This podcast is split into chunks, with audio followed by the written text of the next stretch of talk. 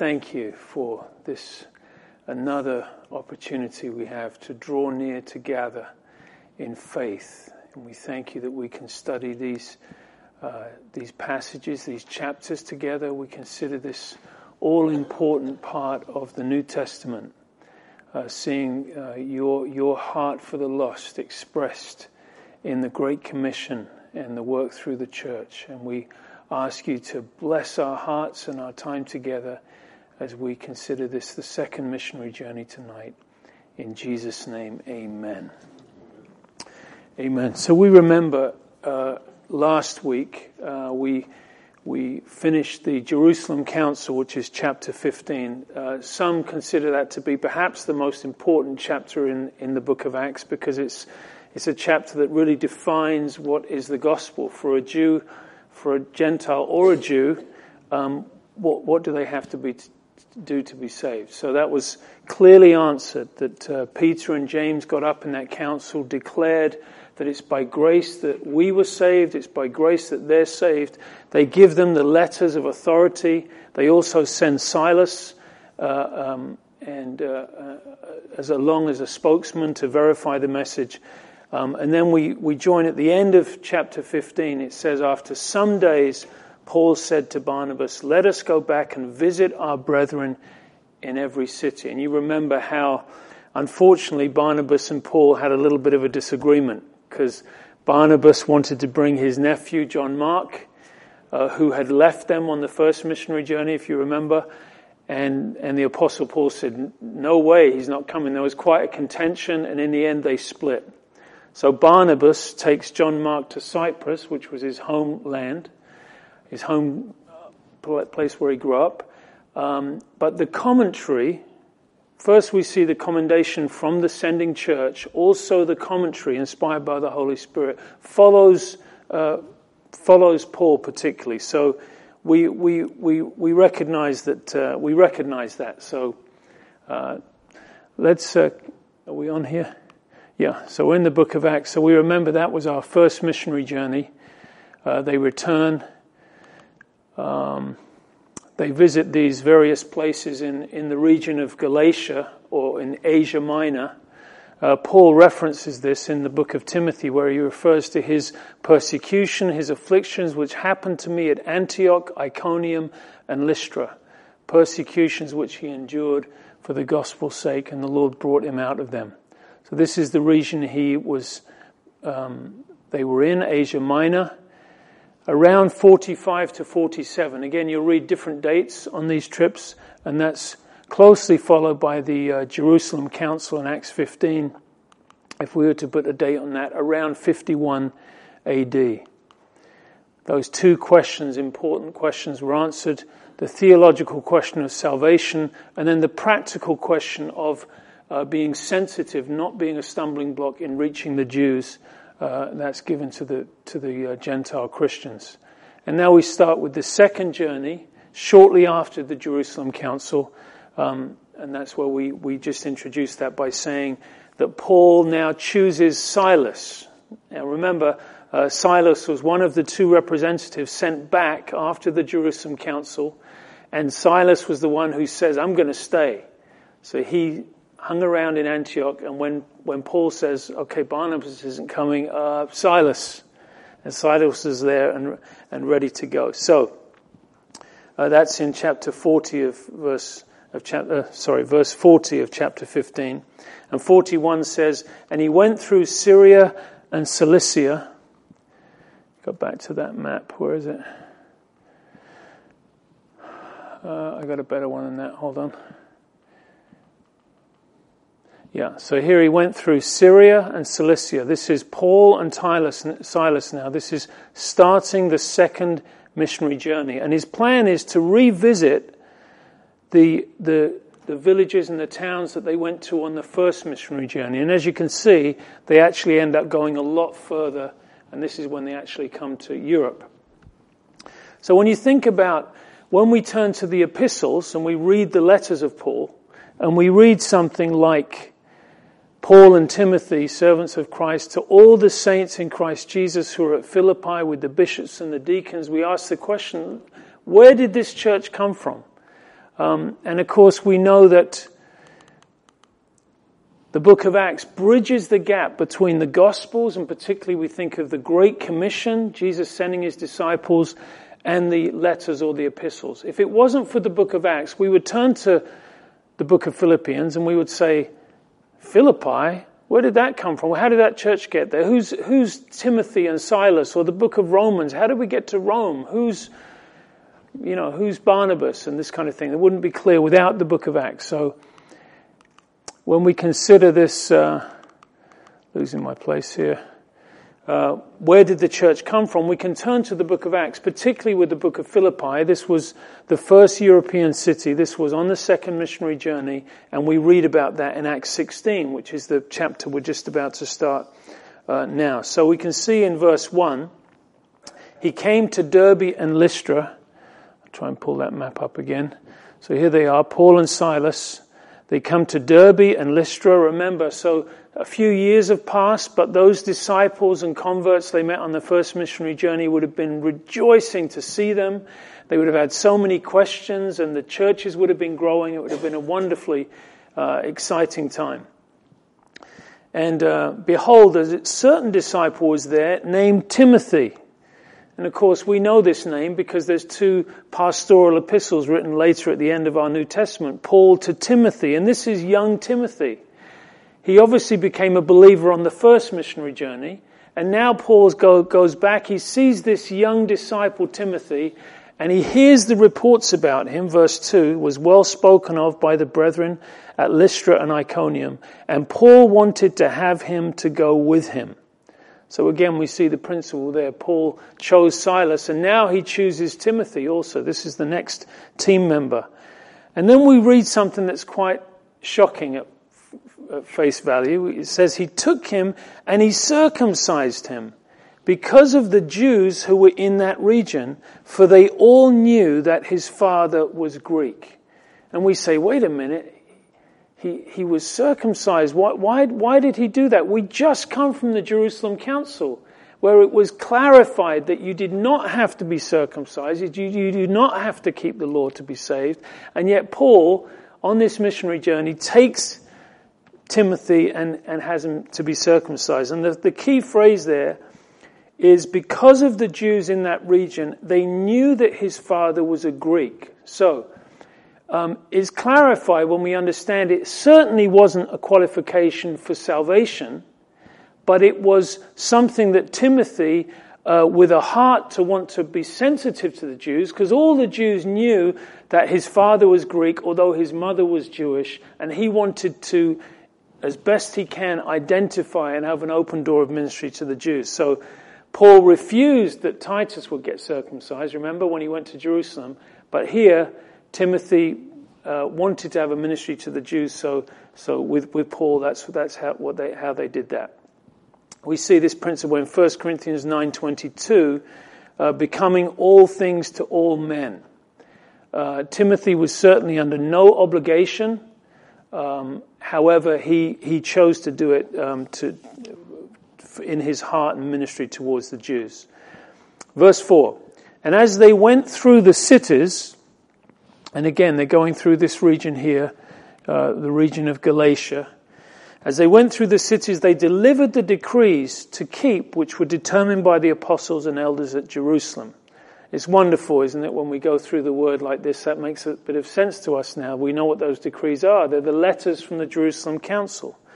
And they're telling the churches what was, what was clarified and agreed upon at the council and, um, and the response is wonderful. Look, verse 5 the churches were strengthened in the faith and increased in their number daily. Now, this is a key part. So we see uh, Paul and Silas starting out. Here they pick up Timothy. So there's three of them on the team here. They revisit these churches and look at verse 6.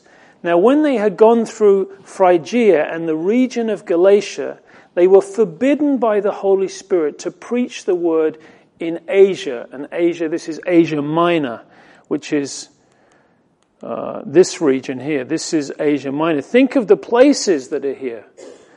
Think of these places. We've got Ephesus, Miletus, Thyatira, Pergamum, Sardis, Colossae. These are key churches.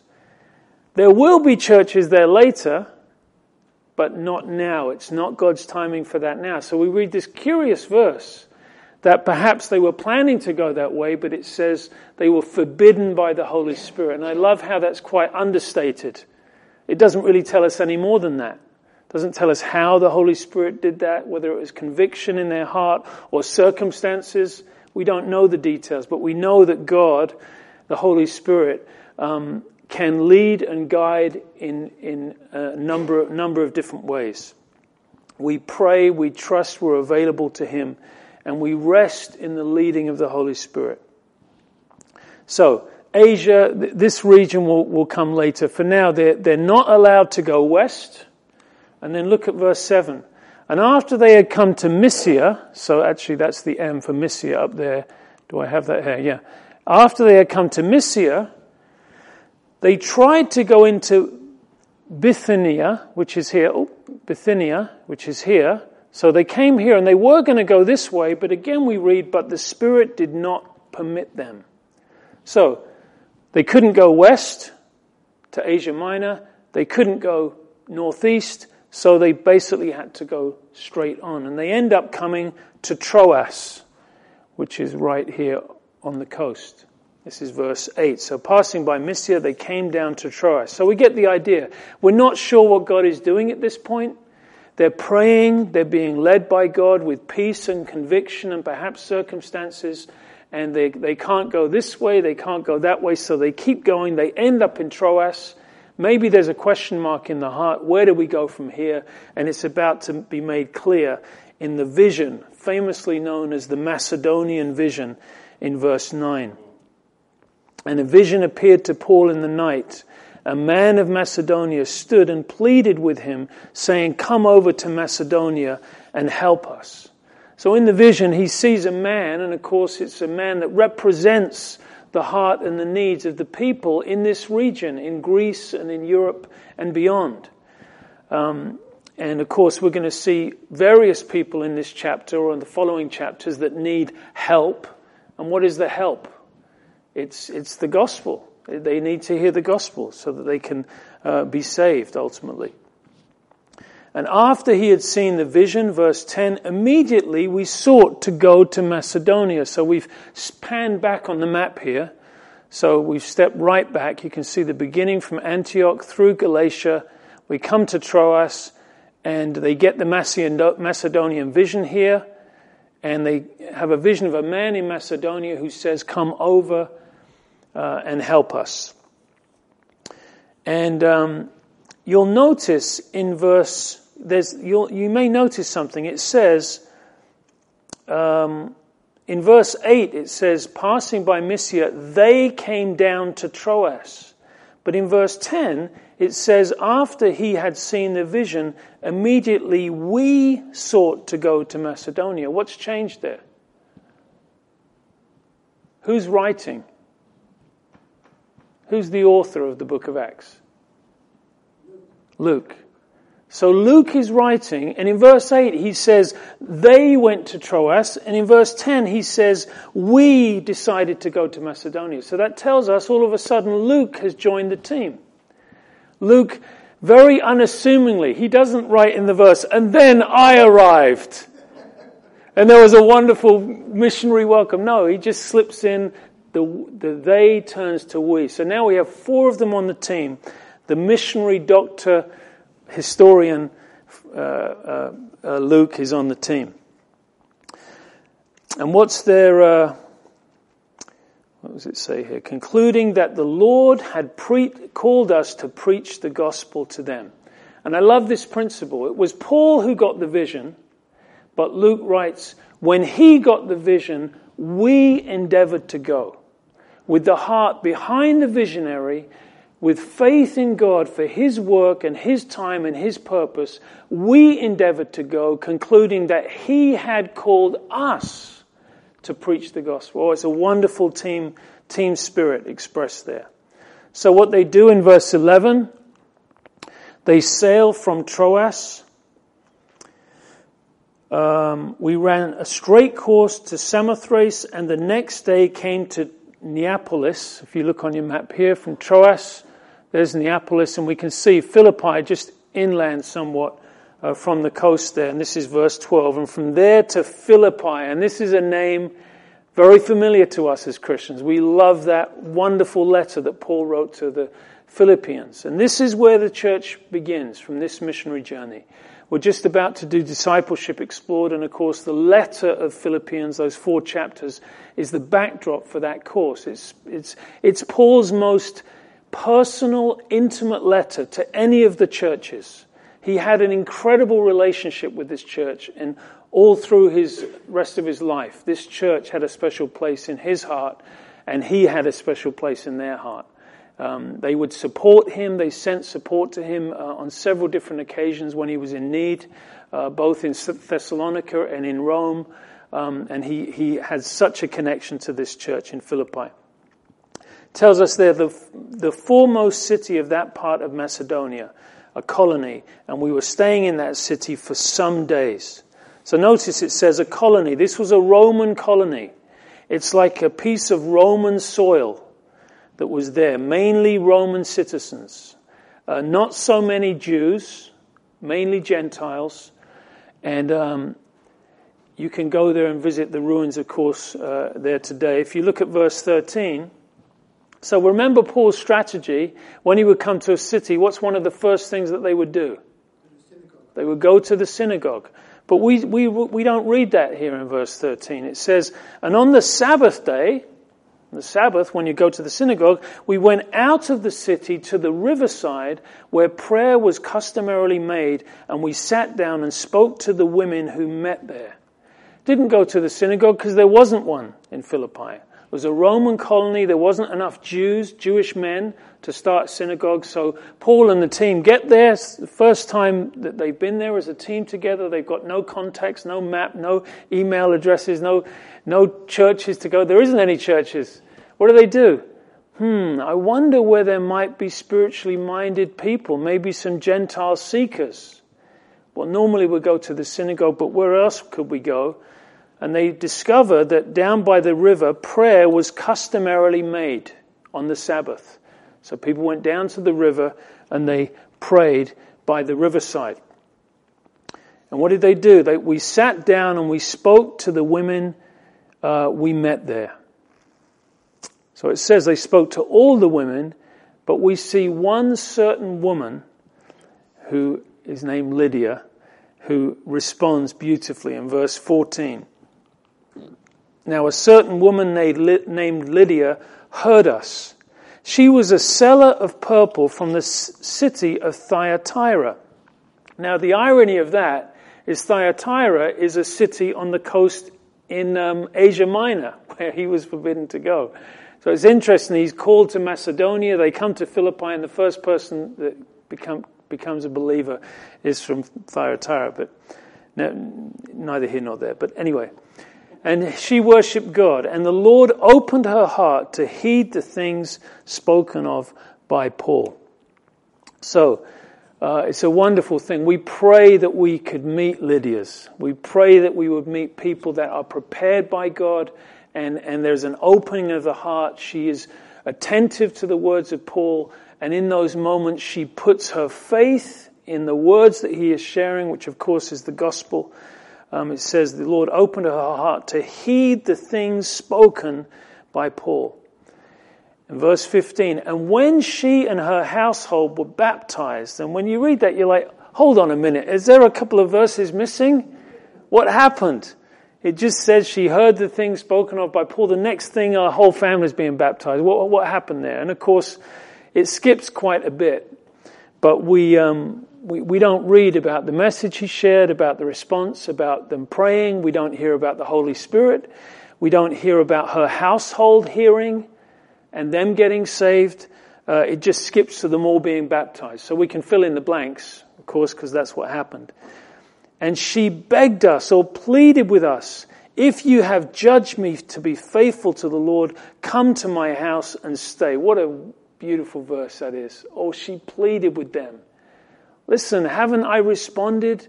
Oh, if you, if you would judge me faithful in my heart, could you honor me by grace? Could you please stay?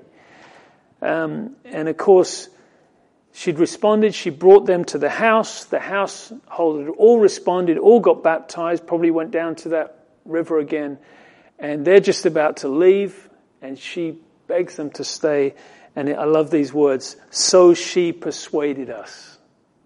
And again, these are wonderfully phrased verses that just leave it to our imagination. We wish there could be more said about that. But that she's persuading and they're persuaded.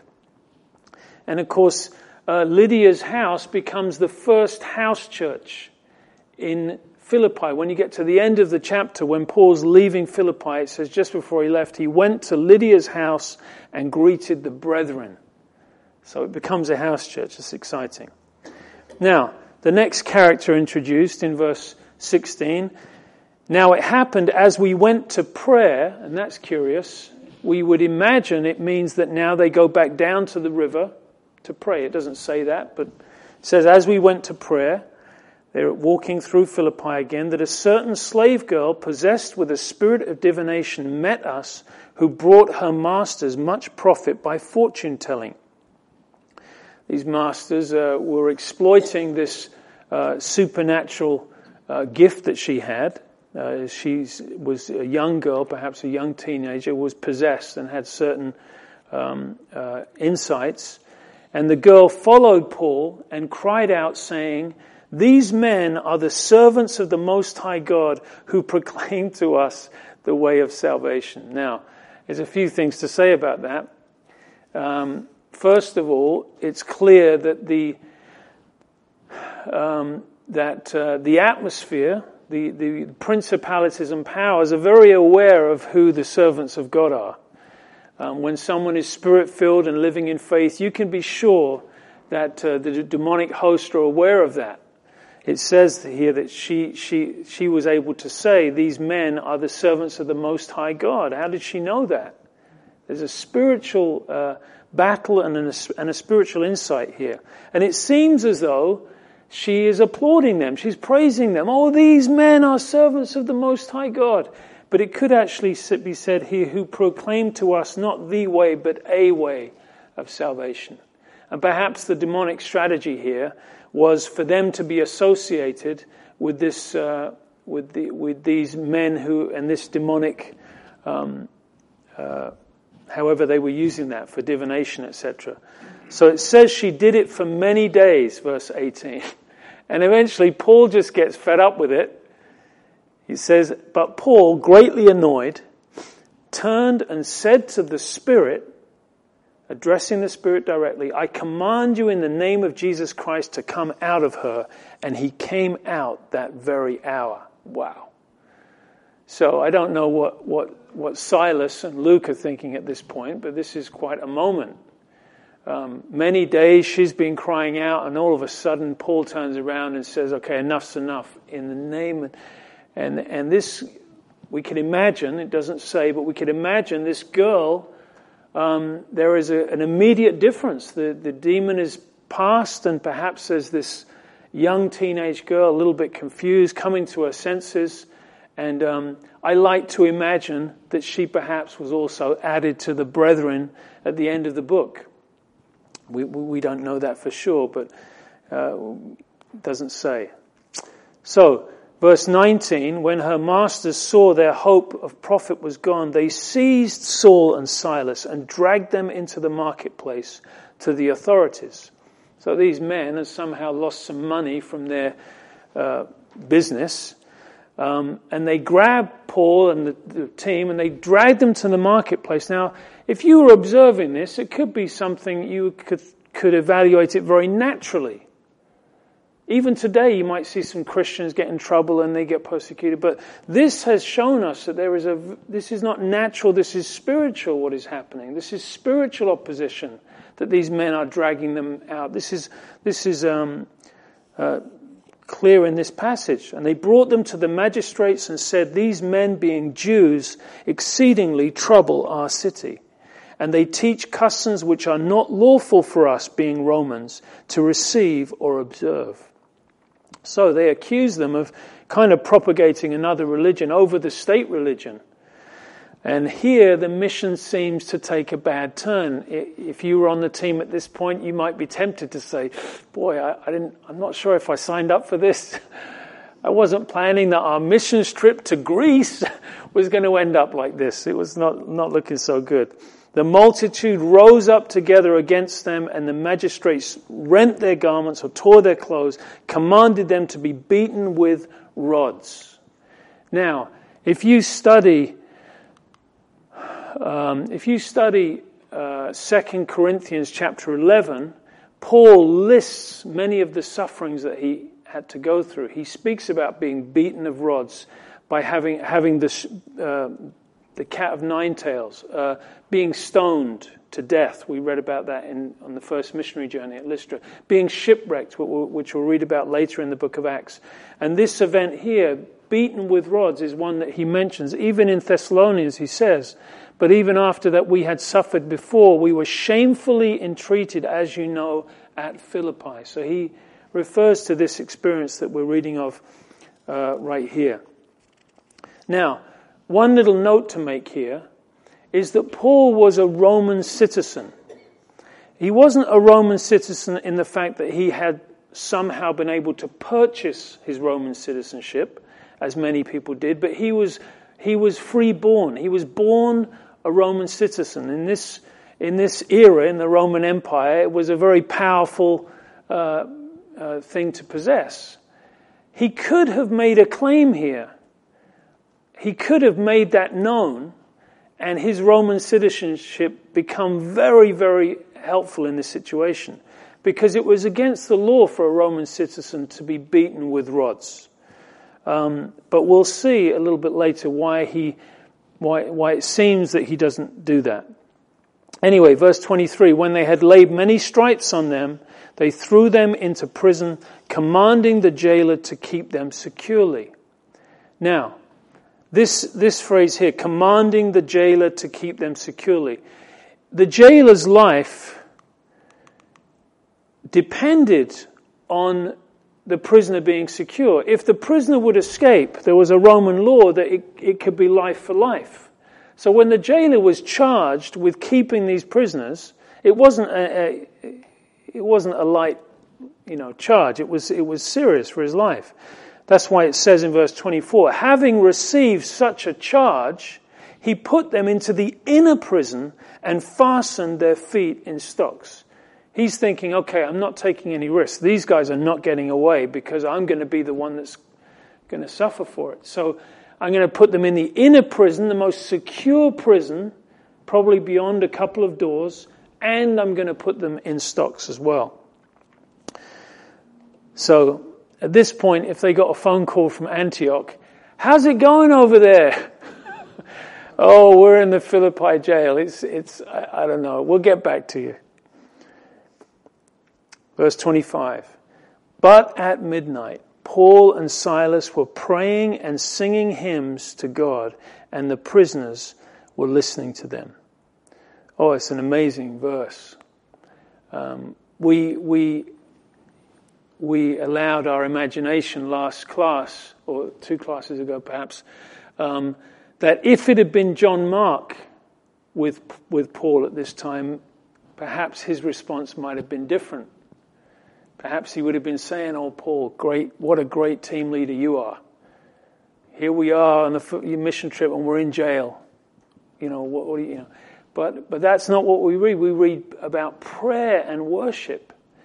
And Silas, who we know was already a proven, uh, a proven man of God, a man of faith from, from the church in Jerusalem on that missionary journey for that time. And perhaps he, one of them had to start singing, one of them had to start praying. We don't know who it was. But there was a, a, a powerful encouragement and an expression of uh, uh, faith here. And I love that phrase, and the other prisoners heard them. And it makes me think of uh, times in our life where we might be in the midnight hour, so to speak. We might be going through a trial or a trouble. And in that dark place, if we can have a song in the night as a spirit filled believer, and, and, and an unbeliever finds that difficult to understand, how someone can have joy in a trial. Um, so remember that when you're going through your midnight hour, the other prisoners can hear your song in the night. And notice it also, it doesn't only say that they were singing hymns to God, but it says they were praying. And it begs the question, what were they praying for? The obvious thing would be that they would be praying that they could escape, that God could somehow get them out of prison, that somehow they, someone would come and they'd be released. But from the rest of the story, we don't come to that conclusion because when, when the doors open and the chains fall off, they don't flee, they don't run, but they lead the jailer to the Lord. So, again, there's some speculation here, but perhaps they were praying for God's will, God's purpose. Oh Lord, you brought us to Philippi. We, we don't believe this is the end. We believe you have a purpose in us being in this place. Oh Lord, we think of these other prisoners and the jailer and the people. Oh Lord, can you draw people to yourself? Can you save souls? Perhaps that was the prayer. But either way, in verse 26, uh, we, we, we could imagine as an answer to that prayer, suddenly there was a great earthquake, at least locally, so that the foundations of the prison were shaken, and immediately all the doors were open and everyone's chains were loosed. And the keeper of the prison, awaking from sleep, seeing the prison doors open, supposing the prisoners had fled, drew his sword and was about to kill himself. And again, we understand why. He thought, well, I'm going to die for this. I'd rather die with as little pain as possible, no torture, no, not getting beaten first. So he was going to take his own life. But Paul called out with a loud voice, saying, Do not harm yourself, for we are all here. And then he called for a light and he ran in and he fell down trembling before Paul and Silas. And he brought them out and he asked this incredible question Sir, what must I do to be saved? And this is a crystal clear question. I don't know if you've ever had the privilege of being able to answer this question. I have on a few times in my life where someone clearly says, What must I do to be saved? okay, I'd love to answer that question. Um, and that's, that was the case here. And how did he know to ask that question is interesting, isn't it? How did this jailer in Philippi, Roman jailer in Philippi, know to ask Paul and, and these guys the question, what must I do to be saved? Well, he was the jailer. He certainly knew what the charges were. He perhaps also had heard their singing and prayers and had sensed the earthquake and sensed that there was something supernatural at work. Enough for him to recognize that these were men of God and ask this question. And uh, perhaps we, we could say, uh, perhaps we could wonder how else this jailer and his family would have ever heard the gospel.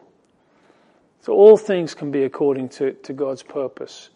Uh, even when an ev- evil men may, may have an effect on the path of our life, God can use that uh, and bring about his good, work all things together for the good. So, what must I do to be saved is the question, and verse 31 is so clearly and so beautifully the answer. Believe on the Lord Jesus Christ and you will be saved. So remember that. If you're ever talking to someone in the family and they've got a certain religious background, they say, well, if I'm good enough, and you can say, well, can I show you a Bible verse? This is an amazing story, and you can tell them the jailer, and he asks this question, What must I do to be saved? And you can just show them, let them read it. It's uh, so clear. Believe in the Lord Jesus Christ, and you will be saved. This phrase at the end, you and your household, has caused some people over, the, over history to consider, oh, does that mean if I get saved, then also my household is saved? And it's a very surface question because when you read the next verses, you, you clearly see that wasn't the case. We, we understand that, that you personally, individually, must make your own decision of faith. And that's why in verse 32, he had to share the gospel with each person. Then they spoke the word of the Lord to him and to all who were in his house. Verse 33 And he took them the same hour of the night and washed their stripes, and immediately he and all his family were baptized. So, by the way, in the book of Acts, you you may notice uh, it's a very common pattern that when someone becomes a believer, they don't wait very long to baptize them.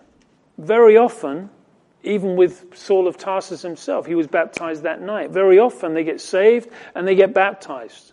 Now we tend to wait some time because we, we, we, we uh, want to be assured that the person understands their salvation, uh, is, that it's crystal clear to them. But it doesn't necessarily have to be the case that you have to wait two months. The question is really, does that person truly understand that they've been saved by grace? And do they understand what water baptism represents?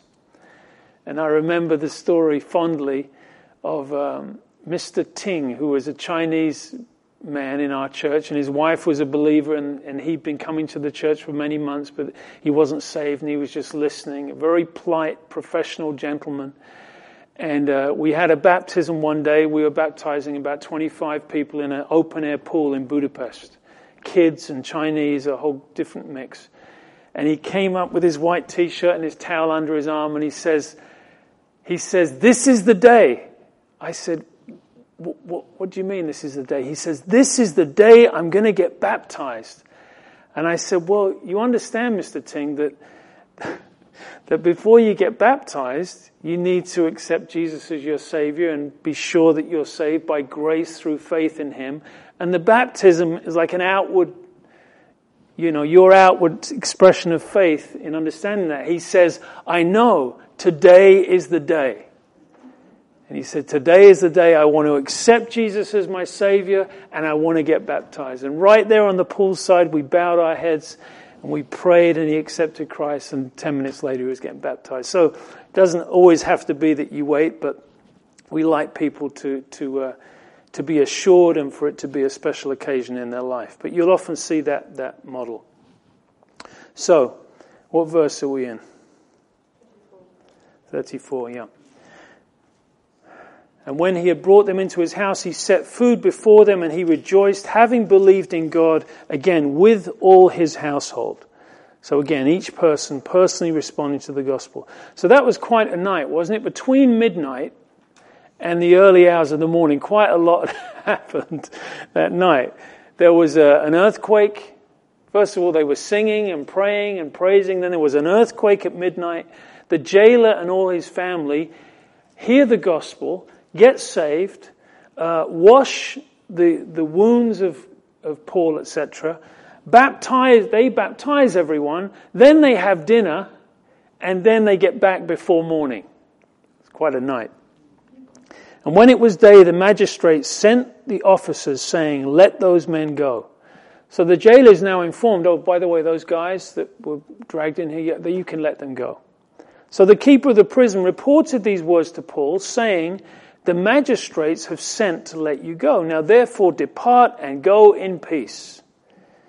And Paul said to them, this is where Paul drops the bomb on them.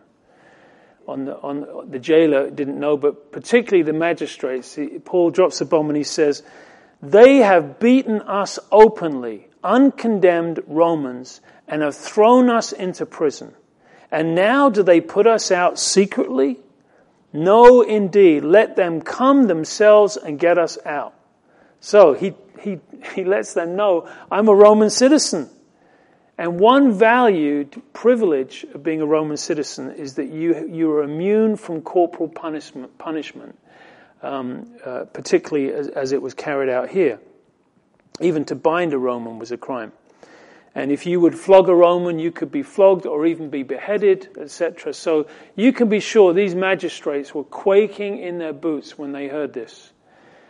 They told these words to the magistrates. They were afraid when they heard that they were Romans. Now, it seems here that this, this was purpose in the heart of Paul. This was something that the Philippi church would always remember because in this act, Paul had really neutralized the Roman authority in, in Philippi, and perhaps the church benefited from that, or at least was not persecuted, as perhaps it would have been, um, because of this. So it's very possible that that's, uh, that's why Paul strategically um, uh, did, you know, allowed it to take place this way. The church would never forget this. When finally he's in Rome, remember, this is the church that sends to his need to, to help him, provide for him. Um, interestingly enough, make these connections. When Paul writes the, the letter to the church in Philippi, he writes from the church in Rome. So it's one of the prison epistles. And they already had seen that he'd experienced being in prison in their own city in Philippi.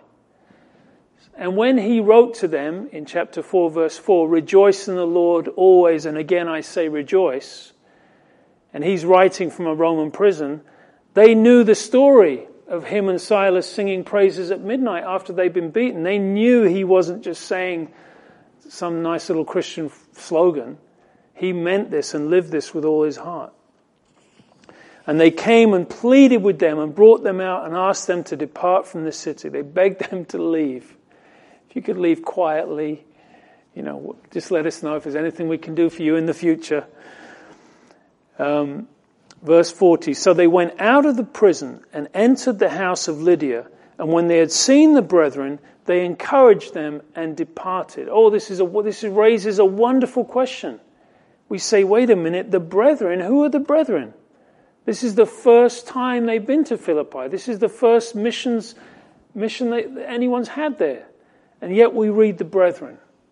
And we can assume, in part, first of all, you've got Lydia and all her household, maybe one or two of the other women from the prayer meetings, uh, the demon possessed girl, perhaps, the jailer and all of his household, perhaps some of the other prisoners who heard them eventually got released and joined the church. We don't know.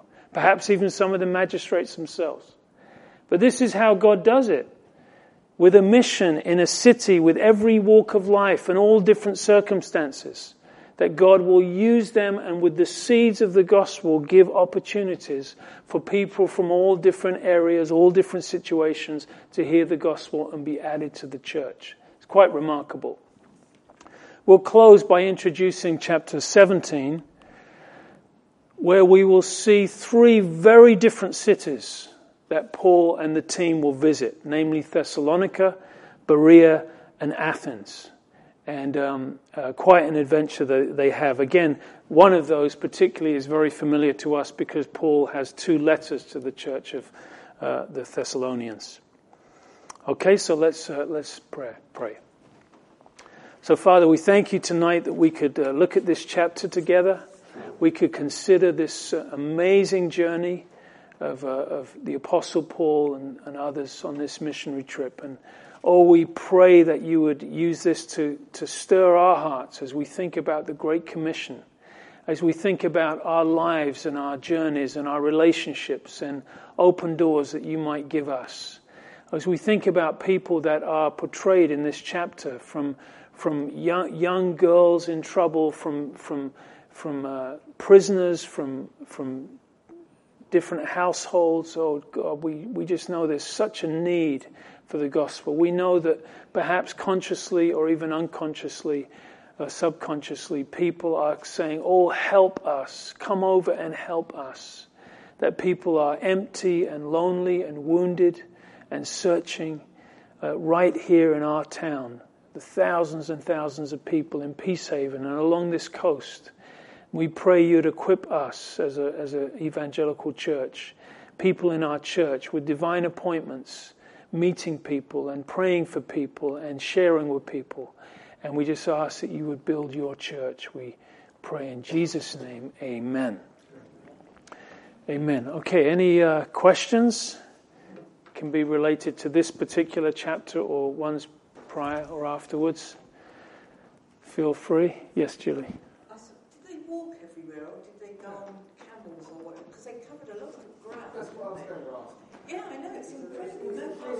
Yeah, mostly mostly it was by foot. Yeah, mostly it was by foot. Yeah, yeah. Like like Cyprus when they when of course when you look at the map, you'll you'll will see that. Oh, wrong button. Well, when you look at the map, you'll see that part of it is by sea, and then part of it is on the land, and then they go back on the sea again. So where they could, they would get a boat down the coastline because, of course, it's it's easier. It might you know. Uh, but when they're on the land, most of it is, is walking. Yeah. Yeah. Uh, Asia Minor was set aside for John to set up the churches of the apocalypse there. The seven churches there he put up. Yeah, uh, though it wasn't it wasn't John that that personally planted those churches. No, no. Um, but he had charge of them, didn't he? So a lot of those were under his authority. Yeah. I just wondered as they bypassed it. Uh, well, we don't know. I mean, because when when he comes back, Huh? I know we don't know for sure. well, I would say because when he comes back at the end of this missionary journey, he's in Ephesus, yes. and at, and at a later date, he's going to spend three years in Ephesus. Is it two or three years? The Apostle Paul's going to be there. So from Ephesus, there's a Bible college. The Word of God sounds out from Ephesus. So Paul certainly was known and very effective in this region, as were, were other other apostles. Yeah. So that's the majority of the seven churches. Yeah. Yeah. Yeah. So what that's referring to is in the book of Revelation, chapter two and three. This is pushing forward to the end of about 96 AD, the end of the first century, where John on the Isle of Patmos gets the vision. Um, the, the vision is addressed to the church, seven churches of Asia Minor. There were more than seven. We, we know that some of those are not included in the churches of Revelation, but, um, but there were seven that were chosen, addressed in that letter, yeah. Okay, anyone else? What's amazing thing how was able to communicate. Yeah. You?